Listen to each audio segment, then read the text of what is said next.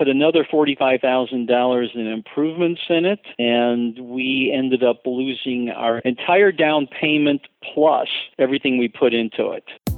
Are you ready for the best real estate investing advice ever? Join Joe Fairless and today's best ever guests as they share it with you. It's the best ever advice with none of the fluff. Let's go. Do you know how you can benefit from crowdfunding? If you haven't checked out our special series, Best Crowdfunding Crash Course Ever, presented by Patch of Land, then you need to. It's episodes 152, 159, 166, and 173 because you'll hear from the industry's leading crowdfunding experts on how you can benefit by getting involved, whether it's getting access to funds for your deal or passively investing in other people's deals. The time is now to get started. Go to patchofland.com forward slash best ever to grab your copy of the top 10 answers to the top 10 crowdfunding questions. That's P A T C H O F L E N D dot com forward slash best ever. Hi, best ever listeners. Welcome to the best real estate investing advice ever show. I'm Joe Fairless, and I'm here with today's guest, Gary Lucido. Hi, Gary. Hi. Gary is joining us from the Windy City, Chicago, Illinois, where he's a licensed realtor, been a licensed realtor for almost 10 years in the state of Illinois. He's a president of Lucid Realty, where they focus on single multifamily units in Chicago. And his background, he's worked in most of his professional life, he's worked in the corporate world. And then he started a startup, or he worked on a startup in the early 2000s, I, I, believe. You can clarify that. And then had a successful exit and then didn't want to go back to the corporate world. So he started his real estate company. So, with that being said, Gary, can you give the best ever listeners a little bit more about your background and what you're focused on now? Yes, most of my experience uh, actually started life as, as an engineer well, with a degree in physics and math and then went to business school, worked in the corporate world for many years doing a lot of process improvement work, which was heavily analytical, and then had an opportunity in 99 to do an internet startup in Chicago called Shop Local and did that until about 2005 I think when we sold the business and then shortly thereafter left to pursue other ventures decided there was no no way I was going to go back to work for a corporation after having the freedom to work for myself for many years, and so decided to start a real estate business. You started the real estate business from the ground up. What have you learned from that process? It's a lot harder than I thought it was going to be, and, I, and I think that you'll find that a lot of entrepreneurs feel like if they if they had known how hard something was going to be, they probably wouldn't have started it in the first place. And that that definitely applies to me. But we kept feeling like, you know, it was going to get easier, so we kept at it. Uh, we've been quite successful. Our growth has been good, you know, but uh, it was definitely a lot more work than I expected. What would you say was the work that you didn't expect that came fast and furiously at you? Actually the hardest part of real estate, and I think most people don't realize this. I mean, in terms of running a, real estate brokerage, the hardest part is actually getting the clients. Selling the homes, helping buyers find homes, that's actually the easy part. It's really hard to get started in the business, but once you get established and the referrals start coming in, it gets a lot easier. What have you done from a you know helping to kind of solve that problem of the hardest part being getting clients. What what have you seen that's worked? Well for us from the beginning we knew that the internet would be a large source for us. I did not want to rely upon traditional uh, real estate brokers you know avenues for getting clients because that seems to be very labor intensive. I think the typical real estate agent spends easily half of their time trying to get business. And I just knew that was a losing proposition. So I wanted to always leverage the internet. Uh, we established a pretty strong internet presence, also very strong on social media. And our first clients, in fact, came in from from the internet, and in particular, social media. And it's basically grown from there. I would say that today, maybe a third of our business is referral. Uh, a third of our business is probably still social media. and a third of our business is just coming from other internet channels. So let's talk about the social media and the internet channels. And you've definitely piqued my curiosity. What are some best practices? First, let's talk about social media, and then I'll ask you the same thing about the internet. Sure. With social media, I have a blog that I started almost immediately when we started the business.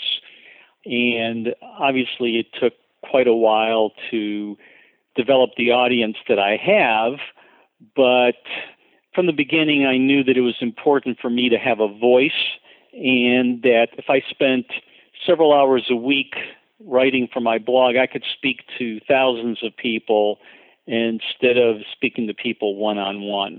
And from the beginning, I also thought it was important for me to produce original content that had some unique perspectives and was honest. So I never wanted to simply toe the party line from the realtor organization. You know, the whole idea of now's the best time to buy, now's the best time to sell. I always called it like it was. And we started at a time when the real estate market was tanking. And so I reported on that. And over time, I've built, you know, a pretty good audience you mentioned, you know, it's just the scalability of it where you're able to speak to thousands of people versus having a thousand different conversations with individuals. Well, when you first started, I imagine you weren't speaking to thousands of people. It was speaking to nobody. yeah, your family and maybe your dog. exactly. If it's anything like mine uh, when I started. So, what was the point where you noticed you're seeing some traction? Well, the growth was extremely slow at first. I think that one of the things that I did early on, which actually runs counter to the conventional wisdom, and I like things that run counter to the conventional wisdom, I actually moved my blog to a blog site that's run by the Chicago Tribune. It's called Chicago Now. So, and I did that probably a year into my own blog. And by being on that platform, uh, they had, they probably have 400 bloggers. By being on their platform with their visibility, and there were some search engine advantages to being there as well. I was able to grow my audience a lot faster. So, for instance, and I'm not quite sure if it's because of my writing or because of you know who Chicago Now is, but every one of my blog posts goes directly to Google News. So that has helped. A, lot of my traffic actually comes through Google searches because of that. When people visit your blog, since it's on Chicago Now, are they able to opt in and are you able to capture their email address so you can maintain a relationship with them? Yes, I do allow them to give me their email address if they want to. So I, I do have some some email subscribers. They can also subscribe via RSS feed. And you mentioned social. When you say social, were you referring to your blog or are you also active and have you seen leads come in through Facebook, Twitter, Instagram, things like that? Yes, I, I actually, at the same time that I was starting my blog, I was starting to participate. I mean, first of all, I consider my blog part of social media, but at the time that I started that, I also started participating in, in other uh, social media avenues. Uh, of course, we do have a Facebook page, we have a Twitter account, we have a Pinterest account. There was also some some blogs out there that deal with Chicago real estate, and I participated in those as well. Which of those things, I think I know the answer, I'm going to ask it anyway. Which of those things from the blog, Facebook, Twitter, Pinterest, participating in other people's blog is generating the most leads for your business? I would say that it's probably my blog, but participating in other blogs has also helped my business. And let's talk about the internet referrals. Did we overlap when we were talking about the social platforms, or separately? Do you have something else cooking that we didn't talk about? Well, I do have a website, and it you know it has some unique features but it also talks about our value proposition, which is you know fairly unique for a real estate brokerage in Chicago, and a number of people who are looking for Uh, well, first, I don't know if we've mentioned, I, my brokerage is full service, but it's a discount brokerage, and we share our commission with buyers. So people who are looking for a discount broker or looking for buyer rebates will find us through the search engines as well. Uh, is that the unique value proposition? Yes. So walk me through that. That's something I don't think I've come across yet. Well, one of the premises in starting our business was that there was a lot of inefficiency in the real estate industry. We noticed that realtors, like I mentioned earlier, they're spending half their time looking for business. So if we could eliminate that portion of the effort or significantly reduce it, then we become more productive and we can use that extra productivity to you know share our commissions with buyers or offer our sellers discounts. And that in turn makes it more attractive for people to do business with us which then makes it easier for us to generate business. So it's sort of a cycle that reinforces itself. And so what does it look like? $200000 purchase how does the breakout work? Yeah so it's on a sliding scale so obviously, for a low price purchase, we're in much less of a position to uh, provide a rebate to somebody than on a million dollar plus purchase. However, on a $200,000 purchase, we'll rebate 20% of the commission. Uh, somewhere north of a million dollars, we start giving back 50% of the commission. So there was one transaction I did in which I actually wrote a check to the buyer for $34,000 at closing.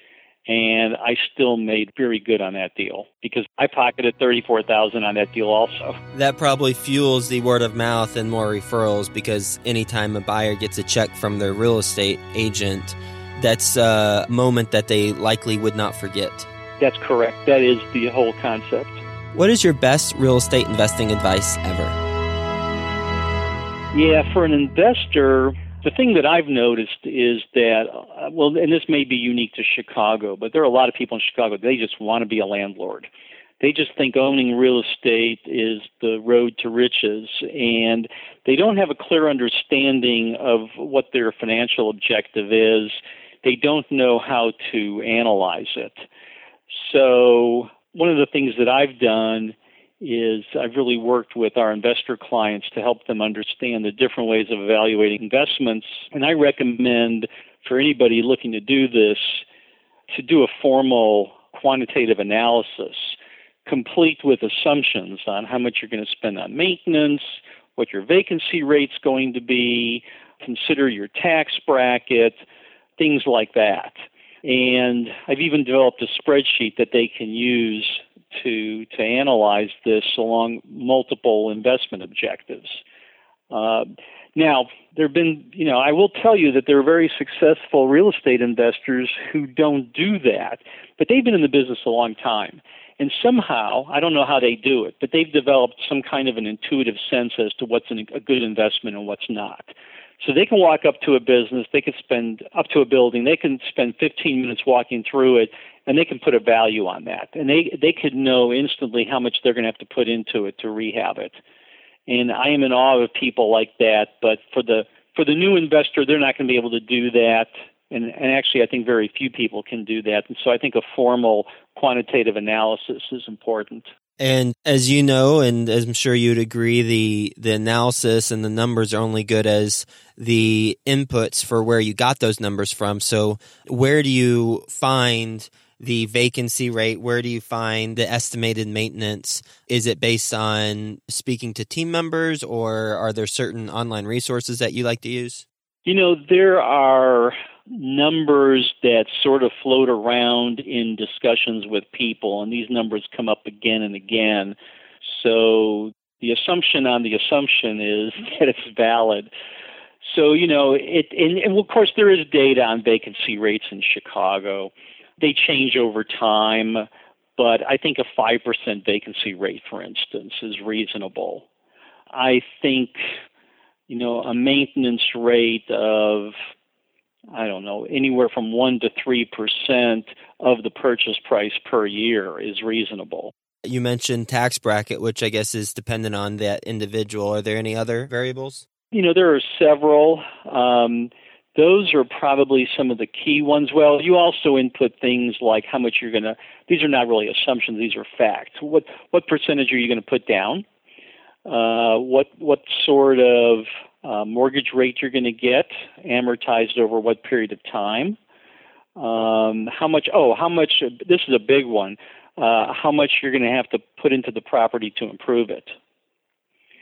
And then all the particulars about the purchase price um, including any closing costs. Those are those are the major assumptions. When an individual reaches out to you, you've never met him or her before. They say, "I want to buy an investment property." What are some of the first questions that you ask him or her? Absolutely. The first question I ask them is, What is your investment objective? And that ends up invariably being a at least a 15 minute discussion because the because odds are the person has not thought about it. And it, it depends how how how much thinking they've done on this but they'll usually say something like I've had people say everything from well I just want to make sure that I'm you know at least cash flow neutral on it or I want to own the property outright in 20 years and so then we have a whole discussion about return on assets and return on equity and things like that. Are there any answers to that question that you've come across that you were blown away and impressed by? And if so, what was the answer? I don't think I've ever really been that blown away by anything an investor calling me for the first time has ever said. Even even the, the people who are most educated the best that they'll come up with is what's called a cap rate. And that tells me at least that they have some idea what they're talking about. Spoken like a true engineer. yeah. Are you ready for the best ever lightning round? Yeah, sure. Let's go for it. you sound pretty suspicious. Are you sure you're ready for the best ever lightning round? I'm just thinking, I'm just asking myself whether or not, you know, I'm Jim Cramer material, you know? Well, we'll all find out. First, a quick word from our best ever sponsors. Crowdfunding. You've heard about it, and now it's time to learn about it. Our best ever sponsor, Patch of Land, is a leading expert in the crowdfunding space, and they've got all the answers to your crowdfunding questions. Go to patchofland.com forward slash best ever and grab your copy of the top 10 answers to the top 10 crowdfunding questions. That's P A T C H O F L E N D dot com forward slash best ever. All right, Gary, best ever book you've read. The Mind of God by Paul Davies. Best ever listeners, I know you like audio, so you can go to freebesteverbook.com and get a free audio version of a book like that. Best ever personal growth experience and what you learned from it. Absolutely. When I did the internet startup, uh, probably the most important thing I learned was uh, the best way to learn how to do something is to start doing it. And you better know how to learn stuff. Best ever success habit you practice. This is probably unusual, but I try to avoid meetings at all costs. I try to do as much business over the phone as I can. Having to leave the office just consumes a huge amount of time. Best ever deal you've done? It was probably my, I think it was my first or second closing. Uh, and it was a great way to start into this business. It was a short sale. It was a complicated short sale because the seller was simultaneously declaring bankruptcy. And not only had I not closed a short sale before, I hadn't closed anything. So I was basically learning on the fly. And this was at a time when there weren't a lot of attorneys doing negotiations. So I jumped in and was negotiating with the bank myself, and boy, did I learn a lot from that transaction. What's one thing that you took away from it? Well, it was primarily just figuring out how comp well banks are extremely difficult to deal with. I was I was shocked at how convoluted it was, and basically I had to figure out what that bank's internal process was, who the players were, and how to get to them. And I was on the phone calling these people constantly. It was coming down to the wire because this guy was getting ready to file bankruptcy, and had he filed, we would have never closed because the, the, the property would have gone to the bankruptcy courts to sort out. So I mean, it was it was like we closed the next day he filed bankruptcy. Best ever project you're most excited about right now? It continues to be our business, uh, and the fact that it continues to grow at a pretty rapid rate. Uh, I'm pretty excited about that. Best ever way you like to give back? As I mentioned earlier, we share our commissions with our buyers and we discount our commissions for sellers. So that's the best way that I could think of of giving something back. Best ever quote? Kurt Vonnegut. Someday you may wake up and find out that you became what you pretended to be. Ooh, I like that. What's the biggest mistake you've made in real estate? Oh, without a doubt. It was the late 80s. We bought our second home. It was in New Jersey. And we bought the most expensive house on the block. It was in a blue collar neighborhood, and we proceeded to yuppify it. Uh, we put, I think, $45,000 down, put another $45,000 in improvements in it, and the market was on the decline at the time, and we ended up losing our entire down payment plus everything we put into it. That's a clear winner for the biggest mistake. Congratulations on that. yeah, ninety thousand dollars back in what was it, the late '80s? If I still had that money and had invested it, I actually, I was actually able to uh, recover some of that through. Well, they're out of business now, so I guess uh, I can say it. But I went to work for Circuit City after that, and was able to recover some of that in the relocation package. What's the best ever place to reach you? Here in Chicago, uh, my phone number, 312-738-0232. Gary, thank you so much for being on the show and sharing your best ever advice with best ever listeners. This has been a wonderful conversation. Some of the takeaways I got was one, you you know, educating me on the the give back component that you have with the you know giving a portion of the, your proceeds back to the buyer. Certainly that does wonders for your referral business. And then you know talking about how you started your own blog and the type of ways that you promote it. You leveraged a larger platform called chicago now and every blog post that you send now goes through google news and participating in other people's blogs and really growing it slowly from your family members and dog to thousands of people now and having a perspective too because that's important to kind of make sure that your voice is out there and unique. And as you said when the financial crisis was happening, you were talking about that and you had your unique and honest perspective about it. You were writing about it and then talking through setting goals and objectives as investors and allocating certain things. You mentioned the vacancy rate for Chicago, 5%. Obviously, other markets are going to be completely different. Some would be the same. But the, the takeaway for, for me, at least, is just making sure that we have a standardized way of evaluating based on that market and making sure all the boxes are checked for what we're looking for. And then lastly, make sure that we buy the most expensive house on the block and make more improvements than the market can handle because, because we'll have a great story to tell afterwards. That's an expensive story, I'll tell you. well, it's a good learning experience, and I'm grateful that you shared that with us. So thank you so much for being on the show, Gary, and we'll talk to you soon. Yes, thank you. I enjoyed uh, talking to the best ever listeners. Hey, you, best ever listener. Do you want more? Then go to joefairless.com, where you'll get tons of free videos, templates, and content to help you get deals done. And remember to subscribe to the best ever show in iTunes so you can keep getting your daily dose of the best real estate investing advice ever.